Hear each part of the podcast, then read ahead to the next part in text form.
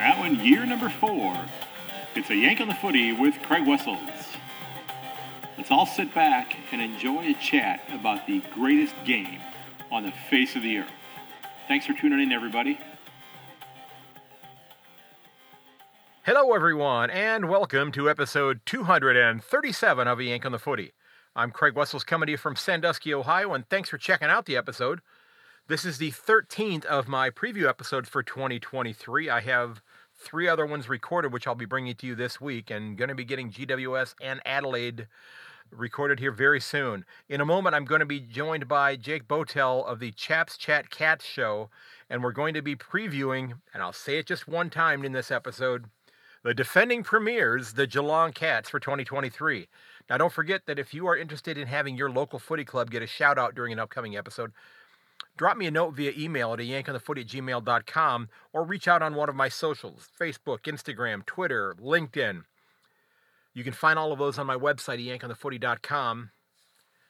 You can also find them in the show notes for this episode if you're listening as well. Now, today's club of the episode are the Colbinabbin Hoppers Football and Netball League. And this club was founded way back in 1915, so they are well over 100 years old. The club plays its first practice match on Saturday, the 4th of March at 11 a.m. against Romsey. And I believe they are the Redbacks, if I'm not mistaken. Now, last week, the club held a shearing day, which I thought was one of the rather unique events that I have seen talked about and uh, highlighted on a club's social media since I've started giving shout outs to clubs. It looked very, very interesting. I do wish the Hoppers the absolute best of luck going into 2023. I hope they have a fantastic year. Now, let's go ahead and jump into my chat with Jake Bowtell of the Chaps Chat Cats show. You can find them on YouTube as well as your favorite podcast hosting site. All right, ladies and gentlemen, we are back for another one of our 2023 preview episodes. And while I have truly enjoyed talking to the other dozen supporters so far, this one I'm really looking forward to because looking into the mirror or looking into the screen, I should say, he's wearing a lot of the same stuff that I've got on. So I'm pretty thrilled about that. So I'm absolutely thrilled to be welcoming Jake Bowtell from the Chap Chaps Chat Cats podcast. Say that three times fast. Welcome, Jake. Thanks for coming on this morning, man. Oh, thanks so much for having me. Uh, really, yeah, appreciate being on the show. This is uh I I've been, you know, following you guys on Twitter and such, and I I tune in when I get the chance and read all your stuff, and it's just you know I, I you know so many podcasts, so little time, especially when we're when we're doing our own. We never get the chance to listen to the ones that we want to, uh, Yeah. with regard to that. And I've got a I've got a couple true crime ones that I'm that are like weekly ones that I'm so invested in right now that when that one comes out, it's like I have to listen to that one. And then and I spend way too much time listening to po- political stuff as well. So, uh, yeah, but we're going to preview the cats and uh well before we can preview them we have to review them and Excellent. I- i have to i have to ask you this before before we dive in at the outset of 2022 were you predicting a grand final last year Um, oh, look, I don't know if we were predicting a grand final, but we we certainly have never subscribed on on the Chaps Chat Cats to the idea that you know Geelong's um you know the demographic of their list mm-hmm. you know w- w- was was a disadvantage or or that you know the finals bug couldn't be overcome uh we, we were pretty optimistic going in that like top four was was definitely on the cards all things being equal and, and we we really felt if they could make a couple of slight tweaks to how they approach the game and um you know getting the right players fit at the right time that that this team like pretty much every other Cats team for the last 15 years was going to give a really good effort, uh, you know, and go really close to winning a premiership. So, look, I don't think we would have predicted it. We hoped for it, but but we were pretty confident that the Cats were going to go that top four uh, and have a really good, really good shot at it. And yeah um, y- you know, I think what they tweaked really did help. Um, and and you know, they I, I think it was a masterclass in player management. You know, oh getting the right yes players fit at the right time. Yeah. Yeah. and I- and, and I went back uh, a couple days ago during my my lunch at school. I I flipped on uh, the round one game last from last year and watched the first quarter of the game with Essendon, which was very, in, many ways, it was Mhm. reminiscent of the first quarter of the grand final. And that's not to take a shot at Yeah. Sydney. It's just the Cats were really good in the first quarter. Uh, but you know, watching them, you know, running out, you know, Luke Dahlhaus and Sean Higgins in in round one, who are who, you know, they they were kind of maybe told quietly, guess what, guys, you've retired. You just don't know it yet. Uh, Yeah. by about round 18 Yeah. or so. And uh, but it just you know, just it was a whole different way that they approached the game last year, and and I'm, they, they were talking about that you know during the course of that first quarter about how they, and I don't remember who was doing the broadcast, but they were discussing how. You know, the Cats would often find themselves almost playing defense when they had possession of the ball, and that they kind of turned Yeah. that on its ear and just became a much more aggressive attacking side. And it worked. I think it worked out fabulously for them. So I mean, I was absolutely stoked with with this. And as we talked off air, as a Cleveland fan, I don't get to celebrate a whole lot of of wins. Yeah. well, well, as a Steelers fan, I, I made the choice to become a Steelers fan about one year too late. So I've never Uh-huh. actually seen them win a Super Bowl. Okay. Um, the Steelers. I, I jumped on board just by happenstance a bit too late. Um, so I, I just if I can add on to the to that sort of stylistic switch that the Cats made, like I think that for a long time the Chris Scott Cats were being caught playing Hawthorn football, the sort Mhm. of football that Hawthorn played in that three-peat, which was precision kicking, um, you know, to control the football down the field, not let the opponent get a hand on it, um, you know, ruthlessly efficient.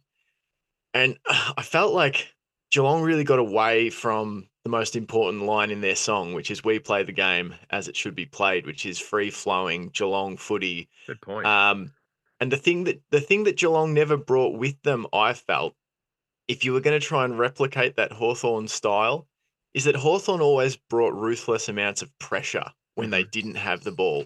And so it became really easy at times for other teams to defend the Cats because they could possess the ball on Geelong because Geelong didn't have that fleet of midfielders and small pressure players to to help win the footy back. So I, I just think the Cats really got back to doing Cats footy, and and I think there's a lot of teams around, particularly the successful ones, you know, like clubs like Hawthorn. They Mhm. have a real culture. I think if you walk in the door to any of those teams, that they have a sense of who they are. And you can't just transfer that culture from one team to another. And right, right. I I really think Geelong got back to the essence of what the Geelong Football Club should be about last year with the way Right. they played. That's a, that's a great point. I like I like the the, idea of, of the culture there. So, uh, you know, were you able to get to the grand final last year? Were you able to be there? No, I, I, I wasn't. I, but we had three really great um, family gatherings. Okay. Uh, you know, with with each of the finals. Mhm. Um, and the first one was pretty nerve wracked against Collingwood. I have to say. I And get then it.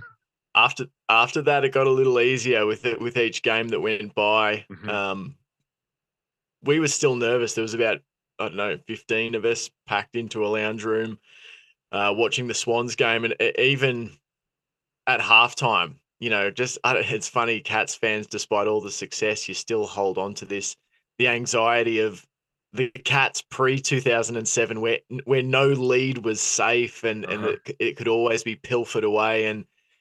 It was magic. It was a magic time. I, I can imagine for the players to be playing when you know the game is locked away, like the, the third quarter starts and the right, right. the goal fest continues, and oh, it was a magic magic time to watch it in the lounge room as well. It still gives me goosebumps. Honestly, it was um as as close as I think you'll see to to one team basically having a celebration of their footy, and it was it was everything that's good about Cats footy. You know, And the, and the, during the Joel kind of Selwood goal at the end Yes, yes. typifies it for me. Yeah. You know, that the Brad Close tap, you know, out of midair and Joel Mhm. Selwood executing probably the best kick for goal of his career uh, with his last one Right. was, was pretty magic. and and and you know not knowing that it's his last one there but it's just it's uh it is um it was I, I as a as a you know supported the, the clubs that I support here in the U.S. I I'm never comfortable with any kind of a lead. I mean, I, I to me, even though the Cats have been rather successful since I started following the game in 2016, I'm not convinced that they've actually won the game until after the song is finished. Because I think something could happen if, it, if it's a, you know if it's a, a less than a goal game. I'm thinking there's somebody out there for the other club that's still going to get to take a free kick for some reason. Oh, they've sung. Okay, now mm. it's over. Because I'm I'm just I've been I've been uh, you know beaten down too many times with the, you know with the, the the teams that I support here in the United States to just you know to just say okay we've got this one because I've said that too many mm. times and we ain't got it. so yeah, snatch yeah, and de- snatch and yeah. defeat from the jaws of victory far too many times. So you mentioned mm. Joel Selwood. How does the club replace somebody like him? I I don't think you do. I don't think you Okay. can. Okay. I, I think, uh, yeah, this this goes back to the, you know, the Moneyball kind of thing where you know you you lose a superstar player and Mhm. and the question is, well, who do we get to replace him? And and and ultimately they they are irreplaceable. Joel Selwood is a, is is a, a legend. He's a myth. He's a mythic figure in the Geelong pantheon. He might be the greatest cat who's ever played. So I don't think you can replace that. But but what you're looking for, I guess, you have to move forward somehow. hmm And I think it goes back to trying to to work out what that culture is that he helped create, and then looking for the players and figures in the club who represent those values, and and making sure you put them in position to be heard and to guide the club. I think Tom Atkins um, is a really crucial person in this. His interview after I can't remember which game it was. It was the Port Adelaide game where he'd turned the game on its head in the last quarter. Uh, I think he had a career high in clearances. He did similar stuff against Richmond in that last gasp win. And when he was interviewed after the game, he basically said, you know, um, I'm just grateful for the opportunity. I understand there's like 20 other guys who miss selection every week you know um a- and i'm one of the lucky ones who gets in so you know i'm doing this for them. Like that to me typified everything that selwood and and company have set up the last 15 years. So it's it's guys like selwood uh, like atkins it's guys like tom stewart hmm um, who i remember in a final a, a few years back where we were we were being thrashed in, in a final, and uh, the team were running in to kick a goal into an open goal square, and Tom Stewart ran from out of frame to try and make a tackle. It- you know, he was never going to get there, but he was sprinting, hmm and that to me typified it that you don't stop running. And and then in the young crop of players, I look at Sam De Koning, who I Mhm. think I just get the sense that he has a very ruthless edge and that he's going to be a young player who's going to drive training standards, who's going to push everyone else um, pretty hard. Uh, you know, just because there's a few players who might be signing off in the next couple of years, I think Sam De Koning is is very, I don't know, just uh, from an outsider's perspective, he seems like a player who's very keen to help write a legacy at the club, and I, I just think those three players come to mind Yeah. for me, um, along with a guy like Brandon Parfitt, who I think Mhm. actually embodies a lot of that toughness at the contest um, a- and, selflessness Right. Right. that Selwood had. I think I think that's how you try and approach it. Is is is you look to spread that load sort of onto the other players. I, I don't think any one person. I think it's too much to expect. You know, someone like Jai Clark to Yes. come in and be the That's second coming of that's a, Selwood. You that's a know. huge. I mean, that's a significant amount of pressure on him when people keep saying, "Well, you know, he's he is Selwood esque, if you will." I mean, that's that's that's a Yeah. a mountain on his back that he's carrying right now that he's going to have to try to live up to, and and hopefully he does. Hopefully he hopefully he's able to say, Mm. you know, in about five years, you know what, y'all, you were right. But uh, I mean, it it this at the present that is a real difficult, you know, first step for him to be taking. You know, I I I think you could maybe even put. Uh, I think Brad Close might fit into that category as well. I just think he's just a Definitely. just as a, a hard nosed, you know, kid that just and Mm. it's one one of the things that you know they don't they just never seem to and, and this is not in a way and i guess maybe it's the it's the the game itself but in, in a lot of ways this this game is not nearly as much about the you know hey look at me look what i did as the nfl is you know and the nfl mm. is is in many ways just as much a, a team sport as footy is but there's a, I think there's a lot more individuals in the nfl than there is in the afl and it's mm. you know usually not the guys who are like you know six foot three and you know 280 pounds it's the guys who are six foot one and 195 who are catching touchdown passes uh these are the receivers yeah. if that's the case for so any speculating i don't think they've named the new captain yet do you think they might take the north melbourne approach and name co-captains for the time being instead of trying to have one person fill his shoes in that capacity it wouldn't surprise me um, I we we've been pretty strong on the pod that we would love to see Tom Stewart. Mm-hmm. Um, we said that a couple of years years ago. Like, I thought it was pretty apparent pretty quickly that that Tom Stewart embodied everything that that the Selwood era was was sort of about, and you know he's a local player, you know who, who's come from local footy. Uh, he's he's worked his way up you know, via a different route. Um, yeah, and, he came, and just he came the to the game a little bit later than most players did because he, he was like till he was like 24, 25 before he got with the club. Yeah, I believe so. And, and uh, I think there's a few players like that. Tom Atkins is another one. Mm-hmm, and, mm-hmm. and I mm-hmm. think that that's, I, I like the way that Geelong really emphasizes its regionality, you know, to try and bring players in who maybe grew up supporting the Cats or have lived in the area and who understand the area. So look, Tom, Tom Stewart and actually Tom Atkins is one who's it's probably a bit of a dark horse. I don't know if it'll be this time around, but Tom Atkins is someone who I could easily see being in that leadership group. Um, I'd like them to go ahead and name Tom Stewart captain, and and just give him the opportunity, I guess, to to be his own person. As right, I said, right. I don't think you can. I don't think you can replace Selwood. It's always going to be different. Um, but if there's anyone who could at least take the spirit of what Selwood uh, ha- has meant to Geelong, I, th- I, think Tommy Stewart would be my would be I think my that's vote. a very I think that's a very fair point. Yeah, it's uh, and he's a. I think he's you know while he, while he's you know from watching him on the ground, he looks like he's a vocal leader on the ground, but he's a very quiet leader. It looks like author, very humble person.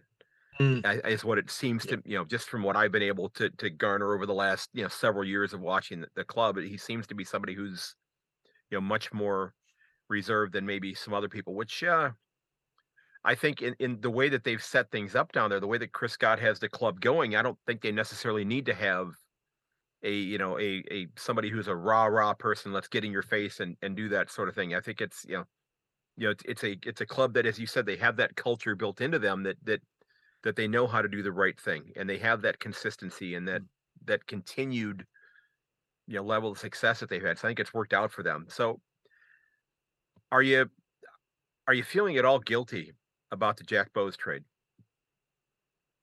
Not in the slightest. Okay okay.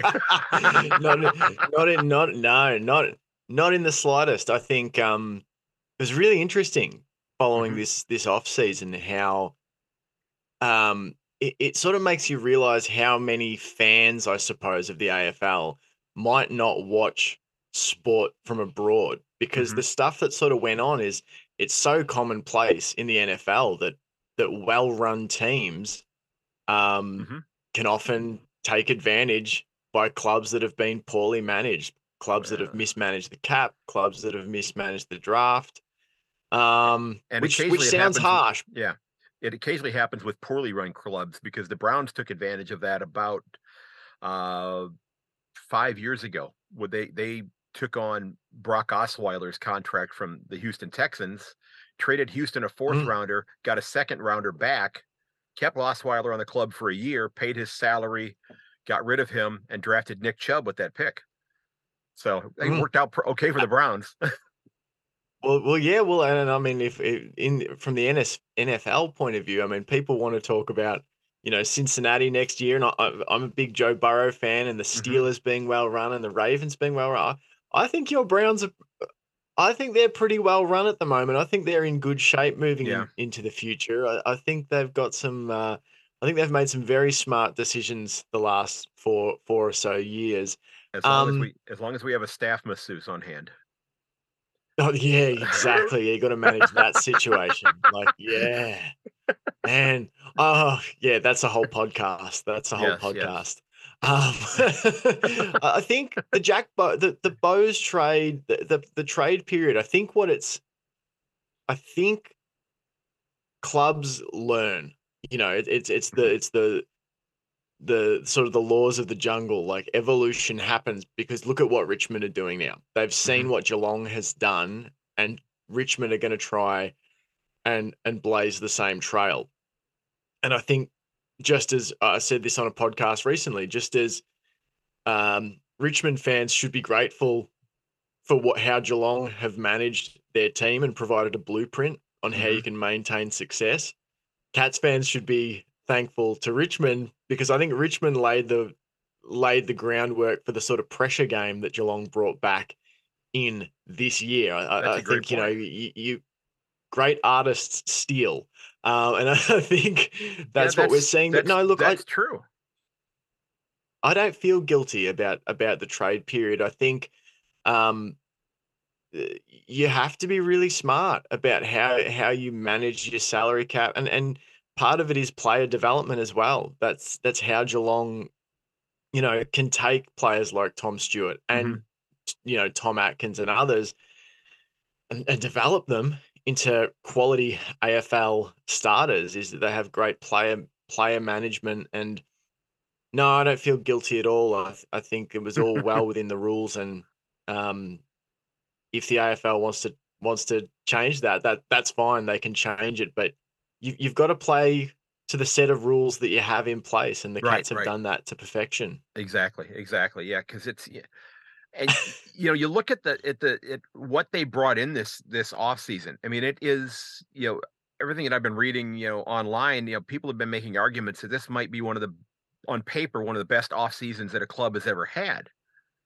In terms of you Mm. know being able to you know pluck some of these players, you know, bringing in Ollie Henry, Tanner Bruhn, you know, um, getting Jai Clark in that in that deal is just it's uh and then uh, you know the young man from Ireland that I don't know much about, but sounds like he's a terrific Gaelic player, which uh, that's translated rather well to to footy.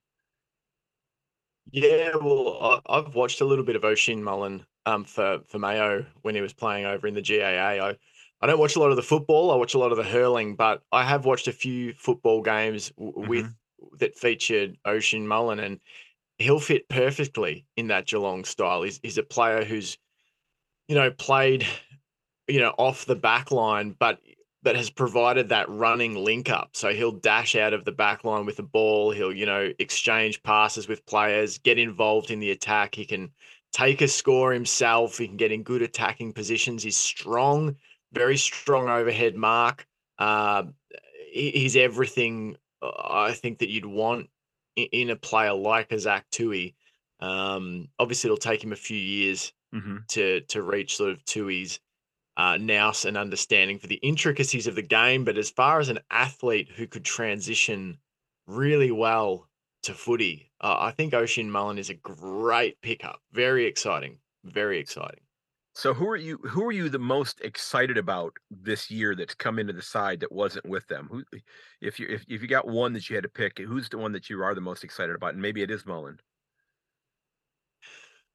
Oh yeah, it's a, it's it's a good question. Um, look, I I think I I I, am excited to see players like Tanner Bruhn and and Jack Bowes because they've been elsewhere and their AFL careers have sort of, you know, they haven't had the success that they would have liked. I, think that those sort of players come in from other clubs with a lot to prove. They're they're not veterans in the sense that you know they're not they're not in the twilight part of their career. They're they're just sort of getting started, and I think they come and bring so much motivation. Um, I think I am most excited to see Oisín Mullin. I think if yeah, if you ask me out of the whole crop Okay. of them, he might not make. I don't know. Other players may make a bigger impact. I just think it's exciting the type of player he is. Okay. I, I think that's a really good nod that Geelong are going to keep playing this attacking style of footy because I don't think you bring a player like him in if that's not your intention.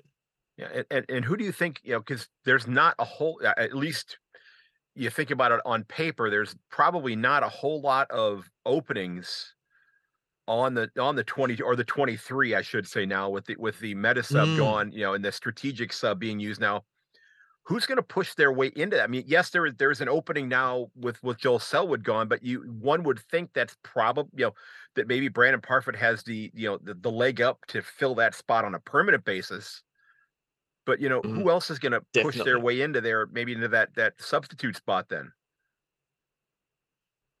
It's really hard. It's really hard to know nice because problem to players have. like Ryan, it's a great problem. It's a great Yeah. problem to have. And and I think that was the good thing about you look back at those Richmond, you know, the Richmond um, team that won the three flags, you look back at the Hawthorn, you look back at Geelong, you know, that these teams that have been those sort of dynasties the last 20 years, Mhm. um, they're deep. It's not just that you have, you know, you know, 12 of the best players in the league on your team. It's not just that you have the best 18. You need to have a, a you know, a, a 30 or 40 players on your roster that can match up with anybody. You know, you need to be able to bring players in. And I think last year showed it was the first year in a little while that Geelong had that sort of depth where you could bring players in and they would make, you know, an, an impact. Uh, and it's hard because a lot of those guys, you know, really came on. Like Ryan Myers is probably back to playing career best footy. Mhm. Um, you're right that the Selwood absence leaves a gap, but Brandon Parfitt, you know, had missed through injury. And, and before Yeah. that, I mean, Parfitt ranked second, I believe he was second to Tom Atkins in, um, you know, pressure acts. He was second in tackles or fourth in tackles. He was Mhm. uh, in the top five for clearances. So uh, he, he it's not like he was a, a bit part player. He was he was a key cog in that midfield. So I don't know who slides out. And I think it is a great problem to have because I think that's the sort of competition you want over, you know, this sort of training camp period, this preseason period where it's there's a there's a competition for spots and and that's the sort of thing, that's the urgency Right. that right. drives premiership teams. I mean, and you look at you know you look at the players that left. I mean, you've got players that you know that were still in their prime. You know, Francis Evans, Quinton Narkle, who just you know could not break through. You know, Narkle, you, you almost you feel bad for him a little bit because he couldn't couldn't break through on a on a consistent basis. Uh, and the name is escaping me of the young man that went out to West Coast right now. Um, Jamaine Jones. Oh, um, yeah. Yep. Is it Jamaine Jones? Yeah, that went out there. You know, who uh, he was- went Jordan Murdoch went to Freo as well. If you Yeah, think Lincoln about McCarthy Murdoch leaving as well. Yeah, who Yep. could you know who could not break through on a consistent basis, who've gone on and had some success in other places. You know, and I imagine Evans is going to probably have some success at Port. Um, you know, Cooper Stephens was kind of bogged down where he was, and now he's at Hawthorn, so he's you know he's just you know he's persona non grata now. But uh, That's right. but you know you know Luke Dahlhaus you know was still contributing, although he tends he had tended to be the whipping boy for a lot of people. If things weren't going well, it was Luke Dahlhaus's fault. Um, and then you know Mm. Sean Higgins, you know, was just yeah, he was at the tail end, but you know this is a guy who had a terrific career, but Mm. you know he got forced out by other folks as well. So I mean, there was a lot of talent that left, and yet there still is going to be a hard time putting people, you know, getting people on there. Might have a really, really good VFL side this year too. Well, yeah, and it's funny you should say that. I, rem- I remember the the 2007 Premiership, uh, um, you know, coincided with the 2007 VFL Premiership as well, and mm-hmm. that often happens if you think throughout history. I, could have even been that happened with the Western Bulldogs as well. The year they won the flag in 2016, I think they might have won the VFL flag as well. Like when you're going well, generally you're going well at multiple levels, Okay. and there's depth to your squad. I I think there's a case to be made that outside of the Joel Selwood loss, which is irreplaceable, if you take that out of the equation, I think Geelong not only got better, but they got younger Oh, absolutely. with what yeah. they've brought in. Yeah, I mean, you Yeah. you sent out Dahlhaus, you sent out, you know, Higgins. Now they're still, I think they still might be, and, and and full disclosure, if this is the first episode you're listening to, I'm going to be 60 a little bit later this year. So me me talking about players who are who are considered old, who are young enough to be my children, I I, I still have a hard time wrapping my head around that. Um, yes, I have to face the fact that I'm I'm officially an old fart now, but uh, you know, the, even though they are con- on the older side of of the the ledger, they manage the Mm. club so well, and having the ability to to to tell you know Paddy Dangerfield, well, you're gonna you're gonna you know rest this week. You know, we're gonna you know, we're you know Tom Hawkins, you know, you're gonna be out for a round or two while your foot is healing, and you know hopefully Shannon Neale is healthy enough or Ratugolea is healthy enough Mm. to step in and be that that other tall the first few rounds um, to replace him. But uh, yeah, I think there's a lot of good things good things going on there. So what do you what do you think about the the the move to to bring Daisy Pearson to work with the coaching staff? Uh, hugely excited. We actually played a game uh, on the pod, uh, probably, I don't know, maybe at the start of the season last year. Uh, and it was who who would you bring in, you know, from you know, to, to who would you add to the club? I think that was the game we were playing, and, and it sort of had to be from someone outside of men's footy. And um, uh, my brother Sam uh, said he wanted to see Daisy Pearce brought in, and and we were very happy when it when it happened. Um, I I think it's incredible. Uh, Mhm. I I would like. You know, the NFL has the Manning cast, you know, for their for their Thursday night football or Monday night football, whatever Right, it was. right. I, I sort of wanted a Pearce cast uh, for or the Pearce presentation for, for Mhm. footy where it was just Daisy Pearce educating me on the ins and outs of a game and what was happening schematically. I don't need ball by ball coverage. I just Right, need someone to sort of break down the schematics. I think she's brilliant. I think she's brilliant. Yeah, go go go- for no, it. go ahead. Finish your sentence there because I'm just I, Oh. just go ahead. I, I I think I think she's brilliant. I think she's a brilliant um, presence to bring into the Cats because it's not only the footy side of things, which Mhm. I think she's demonstrated an incredible aptitude and understanding and knowledge for. She's obviously played the game for you know a long, long time and, and achieved at all sorts of levels, including the highest one now. But it's other stuff that I've heard her speak on. It's when she's been on radio shows speaking about, you know, political things, you know, whether it's equality in footy, whether it's about, you know, there was some stuff around the Queen's passing and, you know, how that should be approached with uh, the AFLW's Indigenous round and all those sorts of things. The way she speaks, um, I think she's a tremendous person to bring into your footy club because Mhm. I think she understands the modern player, she understands the modern person. And I think it's a real, real sign that Geelong is investing in the future of footy, which is going to be a, a mix of different genders, a mix of different opinions and views, Mhm. um, which I love. Yeah, it's we we spoke last night. I did one of the uh the discussions about, you know, how do we get NFL student or NFL fans here to watch the game and pay attention to it. And I advocated that that you know, if she's not coaching with with the Cats and who knows, maybe someday she's going to be the the uh the person that runs the league, Mm. who knows. But um let's let's work on some other things first, but I I'd suggested I would love to have her as you said, just have her there talking about the game and talking about the nuts and bolts of how things work have her doing the broadcast for like you know like the weekly game of the week you know because we we get all you know we get like four or five games on like regular television here regular like cable or satellite television here but then the other four or five are on like a, a pay package but having her do one of those Mm. games and explaining that i think would be a wonderful way to to cover the game so her name came up just last night about doing that but I, i'm i'm very excited to see what she brings to the table. You know, I know that last year, you know, having Eddie Betts there, I, I'm sure, you know, paid huge dividends with Tyson Stengle being there. Um, and I'm hoping that he's there for the next eight or nine years, you know, or if not, however long he wants to be there. But uh, I think she's an absolute icon of this game. And the fact that they've got her in the fold, you know, hopefully she, you know, enjoys it and it's something she wants to continue doing. And I know she's got little ones at home, and I know, you know the male players have little ones at home as well. But Mm. yeah, and I don't know where she lives in relationship to Geelong in terms of the travel time and that sort of thing. But uh, yeah, it's uh, I think it was a coup for the the Cats to get her on their side going forward. I think it's going to really pay off, you know, huge dividends for them going forward here.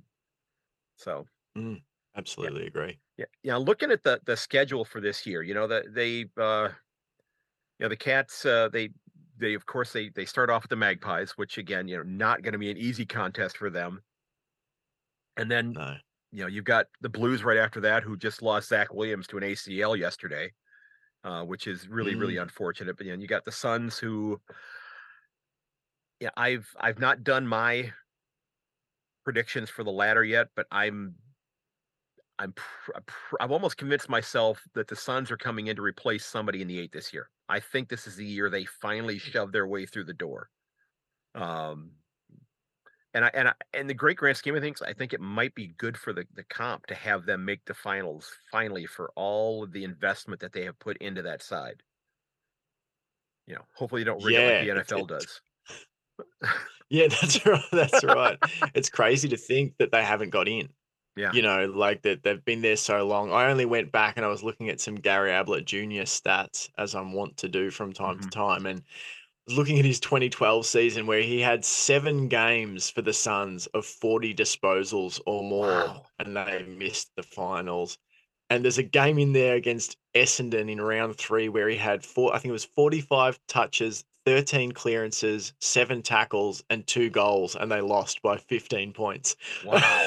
Wow. What was he, was he playing just- 22 on was he playing 22 on 1?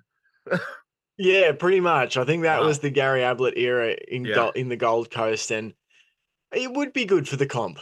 Um, Yeah. I can't say I'm Stuart Dew's biggest fan um, because of his Hawthorn 2008 connection, but look for the for, uh, those those wounds run deep. But Yes, I get it, I look, get it. I, I wouldn't be, I wouldn't begrudge the Suns. Um, yeah, making a jump up. Yeah, I, I I would like to see it again. I don't know who, I don't know who it would be that I would drop out quite yet. Although one of the preview in one of the previews that I have done, what with one of the clubs who was in the eight last year. The the podcast host that and I don't want to say which one right now, but they felt that their club is going to drop out of the eight, and it's Mhm. not one that a lot of people think. Yeah. I'll tell you about I'll tell you about that one after we wrap up. But they, I was I was very Yeah, surprised okay. because it was uh it was I was shocked when they thought I don't think they're going to make it this year. I was like, wow, because you know a lot of people are also thinking Mm. Carlton's going to get in this year. And they're finally going to kick the door down. You know, Yeah, and We'll of course, see. you know, We'll see with that Collingwood would love to break their hearts one more time. Uh, yeah. Oh, yeah, it's just tragic. yeah. Yeah, that's, that's that almost sounded genuine. Uh, Yeah. Only well, my dad, my dad's a, my dad's a Carlton supporter. He's the Okay. only one in the family who's not Geelong. So I have a small, I have a, I have some amount of empathy towards. uh, that's that's fair enough. That's fair enough. So you know, and then you know the cats who they're doubling up with this year, they don't have. It's not an easy time for them. So you got that Swans, the Pies, Bulldogs, Port, who I don't think is. I don't think Port was as bad as their record last year. They just you know got behind the eight ball real quick and you know fought their way back, but you know, and then you know of course Fremantle and the Bombers, you know, and the Bombers Mm. can't be as dysfunctional this year as they were last year. It's not going to happen. Mm. And I did notice that the Bombers they're actually going to Geelong this year. That does, that doesn't happen very often. highway. That doesn't happen often. You know, it must have been must well- have been. You know what? You guys were so bad last year. We're going to make you go. Richmond and Richmond and Collingwood get to stay home. So Yeah, you guys can travel down to the wasteland of Geelong. You know, down Yeah. the post-apocalyptic wasteland. you know. and, but you, do you and, and just from what I've been able to you know to watch from a distance again, never having been there, it seems as though Geelong has, as you talked about, you know, the culture of the community and the, the people who the kids who grew up playing in that area. That's something. Does Geelong have, in your mind, a a bit of an advantage over? the other clubs in Melbourne because they are kind of that in that little isolated bubble in terms of bringing in you know kids from their own area maybe not on the first contract but after they've played the well we saw it with Henry and you know this year so do you think they've got that bit of an advantage Yeah. I, yeah, look, I, I think Geelong have have built themselves an advantage. They've worked with what they've got because you could you could really you know, I think any situation, but uh, I'll frame it like this. I think it's inexcusable that the big inner city clubs like your Carltons, like your Collingwoods, your Richmonds, etc., mm-hmm. go through periods of um, you know, cellar dwelling. That to me is, is, with the resources on hand and and the rich history you have. Um, I think it's a failure to execute the advantage that you have, and and I think I think we will see Carlton turn it around pretty quickly um, under the new management. Mm-hmm. Um, eh, because I, I I just think you can either you can do multiple things when you're faced with a situation. You can either complain about where you find yourself, or you can get to work trying to work out what are the parts of your situation that you can maximize. And I think that's what Geelong have essentially done over the last 20 years. You could say, hey, we're this, you know, smaller city, you know, we're the, the little brother of Melbourne down the highway. And, you know, people aren't, you know, it's a bit of a sleepy town by comparison. And maybe there's not the nightlife and maybe there's not this or that. And, you know, from my experience, there's you know, plenty of plenty of good stuff to do around Geelong.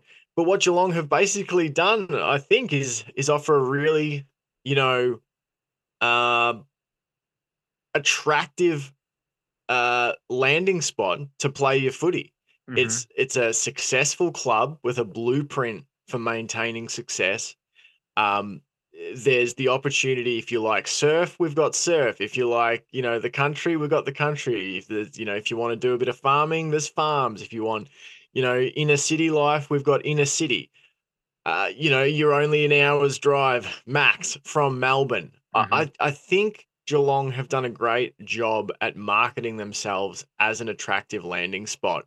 Um, so yes, I do think we have an advantage, but I think it's an advantage that's been built. I don't think it was just an inherently, it wasn't something that just existed inherently. Right, right. Um, you know, Geelong were in a bad spot not so long ago in in the context of footy history. You go back to the '90s and that sort of thing, and you know, despite having successful years on the field, like Ge- Geelong were in were in a struggling spot in terms of their stadium, in terms of finance.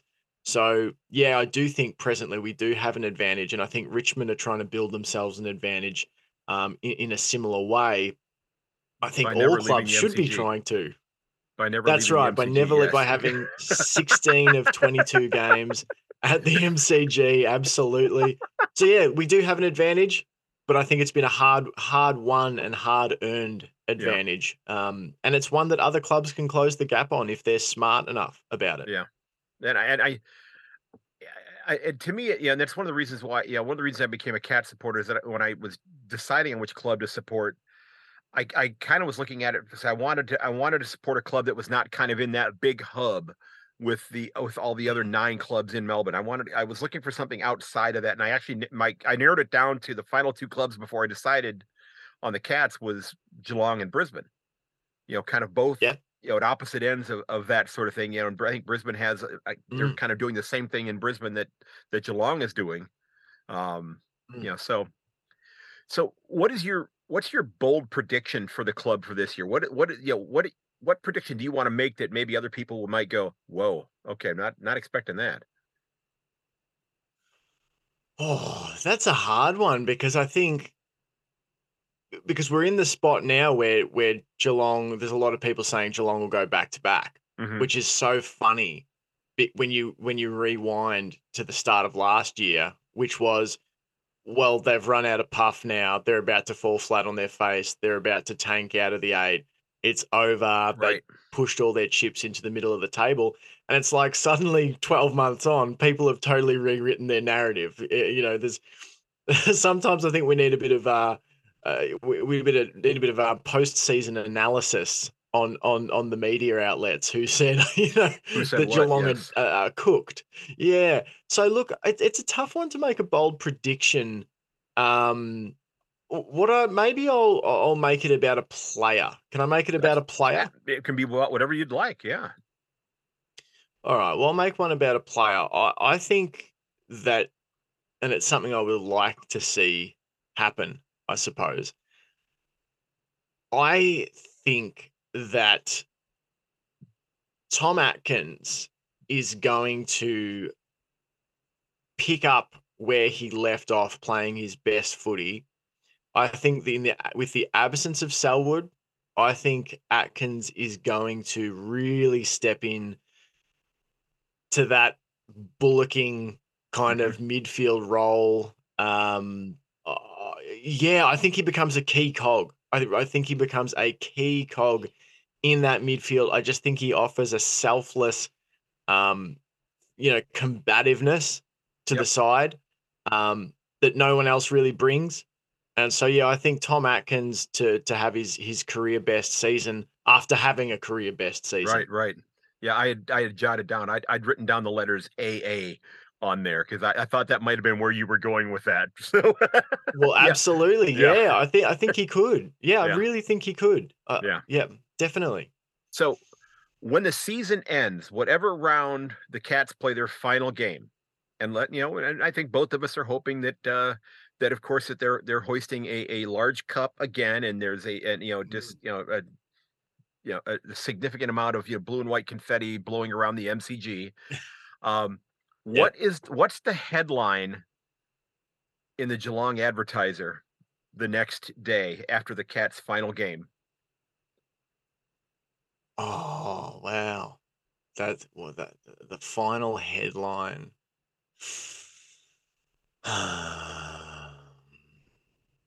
Man, what about what about too old, too slow, two in a row?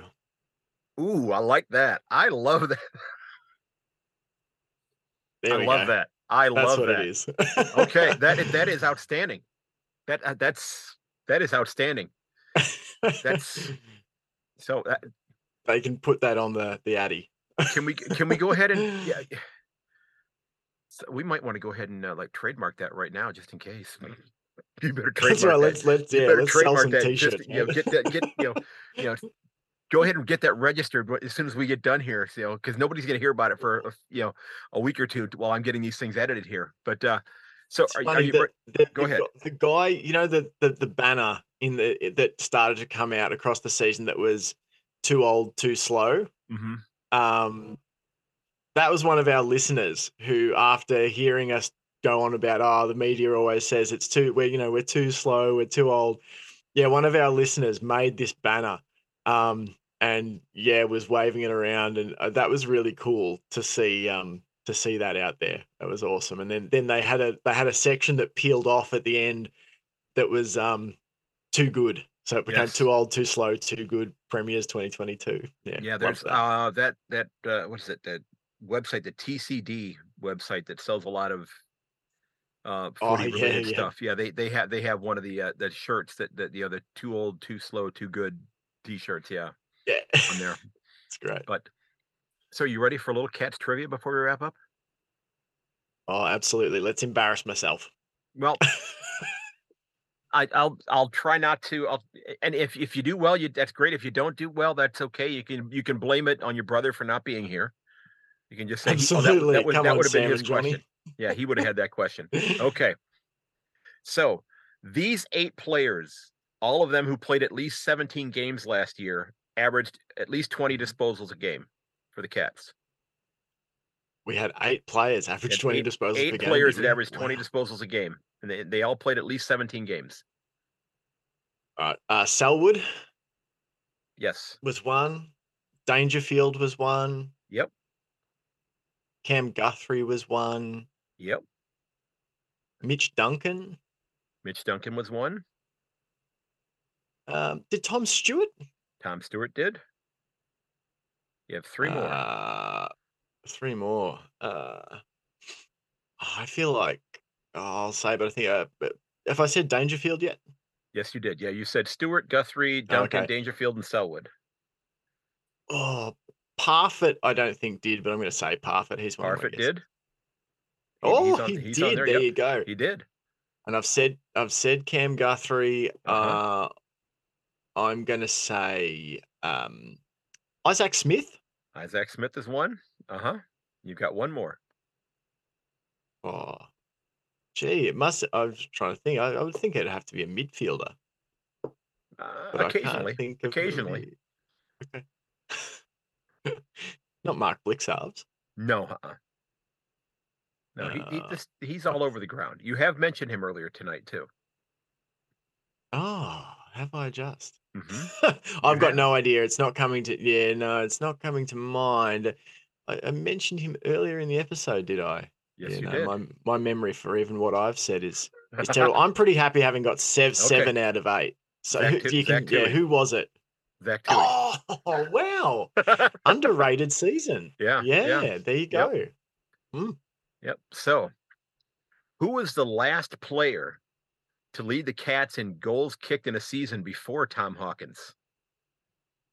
James Podsiadly, Yes, in 2011. Yes. Uh huh. one of my favorite players. I liked his haircut. Yeah, absolutely. Yeah. So, uh, this 25 game player led the club with 94.9% time on ground last year.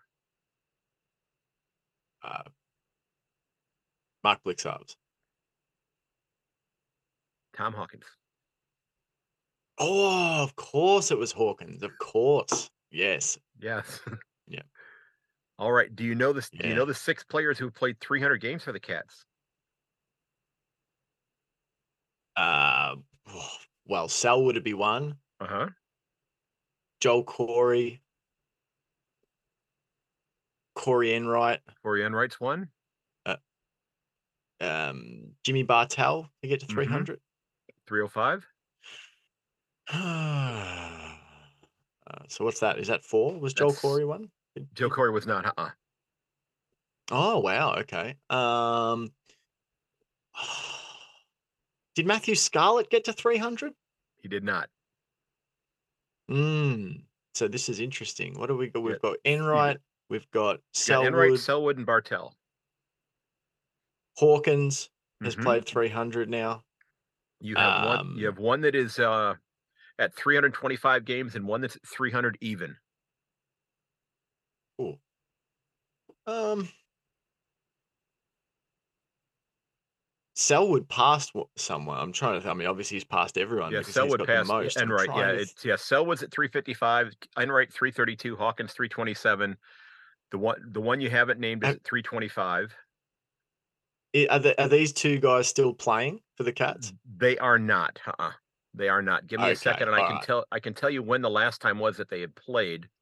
So, um, let me. Let I me should know this. This is terrible of me. Um, oh, well, I, I I reckon that they were part of that that One- side. one stopped playing in Yeah. 1983, and the other one in 1980.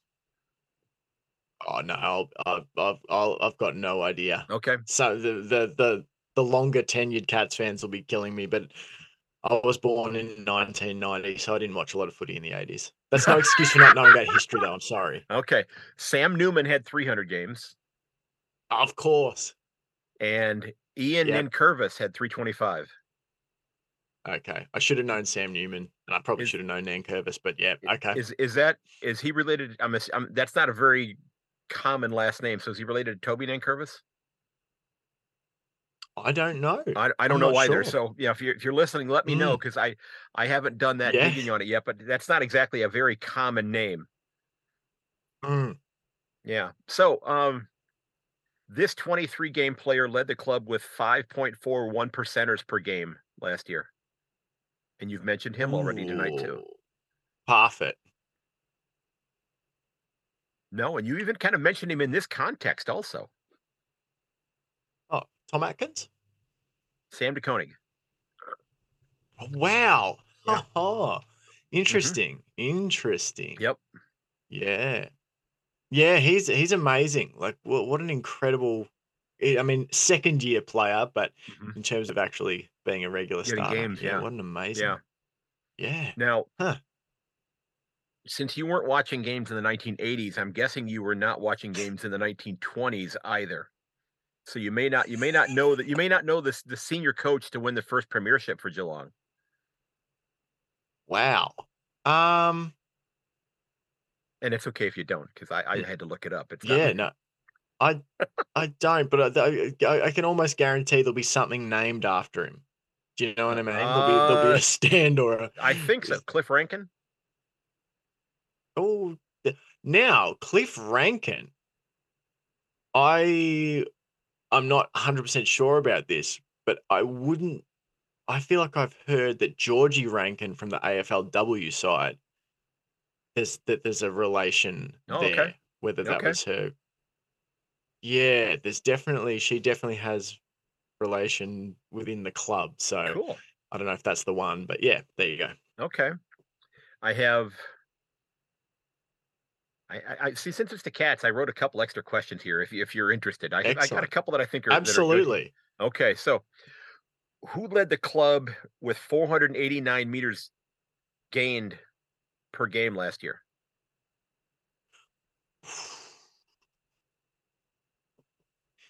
I reckon it was one of their. Oh, I've got a couple of names, so I'm going to cheat and get two guesses. Was it was it was it Isaac Smith or was it Patrick Dangerfield? It was neither of them. Ah, Tom Stewart. yeah, he would have been my third. He would have been my third. Underrated ability to drive the team down the field. Mhm. Tom Stewart. now, um, who has a who has a higher winning percentage as the senior coach of the Cats? Bomber Thompson or Chris Scott? Chris Scott. Yes, he does. Yep, seventy point two to sixty two point five. Yep. And the last one for you. This is the last question here. All right. Is the current 16 game winning streak for the Cats the longest one in club history?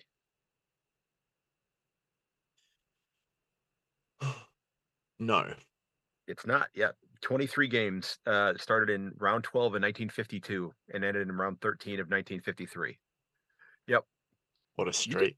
You did pretty solid on this. I mean, you I gave you, you know, a couple of extra questions there and you know and, and I you know, I gave you somebody that, you know, that coached a premiership team 98 years ago and uh, you know, so I threw I threw a lot of, you know, uh, things out of uh, left field, you know, at you there. So you did you did pretty darn well. I'm, 98. I'm impressed. 98 years old is about the Cats recruiting demographic, according to Richmond and Hawthorn fans. So, yes, like, well, yeah, and and Collingwood Collingwood fans. There's, I know there's a couple that that think that as well. Yes, I won't That's mention right. them by name, but I will say I'm talking to you, Nick, just in case you're listening. Um, So, um, Jake, before we wrap up, where can people find your podcast and where can they find your socials so they can give you a follow if they haven't been doing it already? Yeah, absolutely. Um, myself, Sambo, and Johnny, we podcast at least once a week, um, year round. During the season, it's two to three times a week, men's and women's Cats Mhm. footy. You can find us on Facebook, Instagram, Twitter, the Chaps Chat Cats, um, and wherever you get your your podcasts. Okay, and you've all you're also on Patreon as well, right? Yeah, we do have a Patreon, uh, five bucks a month, and it's you know video episodes of all our shows plus a few extra bits and pieces. We did a an AFLW stat pack uh, uh, for our Patreon subscribers that sort of got into a breakdown of different areas of how the team was succeeding last year. So that's just an example of some of the little extra bits and pieces that we throw our beloved Patreon subscribers way. Outstanding, outstanding. So, uh, Jake, I want to thank you for taking time out of your morning, man. I I, I appreciate it. It's sorry your brother couldn't be here because you know the questions that you didn't know, I'm sure he would have known, right? That's would've got- right. he Absolutely. Now, is he a little older than you, or is he younger? he he's a little younger. He's Okay. 18 months younger than me. Okay, so so, he yeah. so he So- wasn't wa- he wasn't watching footy in the 80s either. So No, no, none of us were. Myself, Sam, and Johnny were all all Okay. early 1990s lads. So yeah. uh, early early 1960s here. So, God, I'm old. Uh, but hey, I, I appreciate it, man. This has been this has been a lot of fun. I mean, I I, I can't thank you know you as you know as as as a footy fan for you know for sharing the game with me and you know you know and people have just been you know so kind in in all the years that I've been following the game and just have not said you're a dumb American just go away. I I appreciate the, you know the the you know the the fact that you guys have been welcoming of me to be willing to sit down and chat and that sort of thing. So I, I truly appreciate it.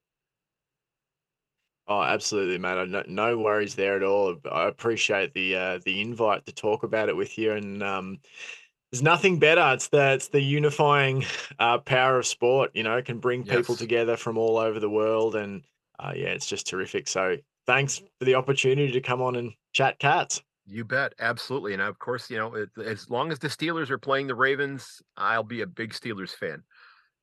That's right. Cheers, Jake. I appreciate it, man. Thanks, mate. You bet. All right, Jake. Thanks so very much for that, man. I appreciate appreciate you taking time to sit down and chat with me. Love talking about the cats. Uh, looking forward to another great year. Will it be a repeat? We will have to see. But there are an awful lot of good clubs in this competition that are going to make it darn near impossible for them to do it. Now, ladies and gentlemen, remember that you can find everything related to the podcast over at my website at yankonthefooty.com. I do hope you'll get on the mailing list so that when a new episode comes out, it'll be in your inbox about 45 seconds after it's released. If you really enjoy the show and you've been listening, I hope you'll take a, couple of moments and leave a review for the podcast as well. You can do that right from my website as well. There's a review button up at the top. Click on that. You can leave a review right on the page, or it'll take you to either Spotify or Apple Podcasts to leave a review there.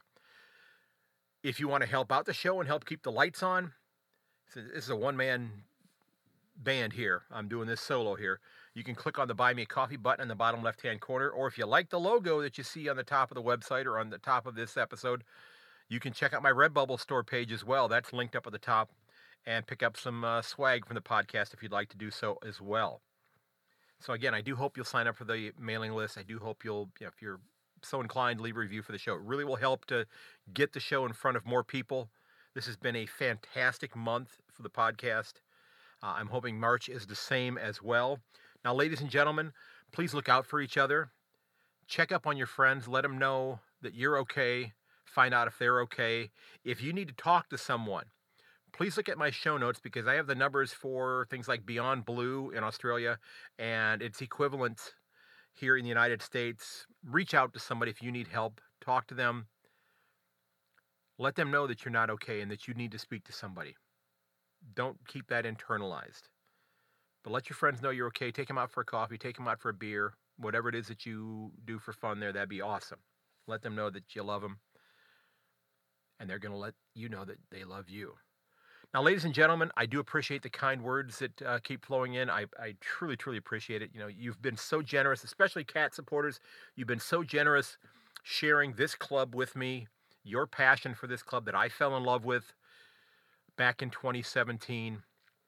And I cannot thank you enough for just being so generous with your time, with your sharing of information, that type of thing. Now, if you are a first time listener to the podcast, I do end every episode the same way, and I'm going to go ahead and do it right now. Ladies and gentlemen, may your dribble kick never hit the post. I will catch you later.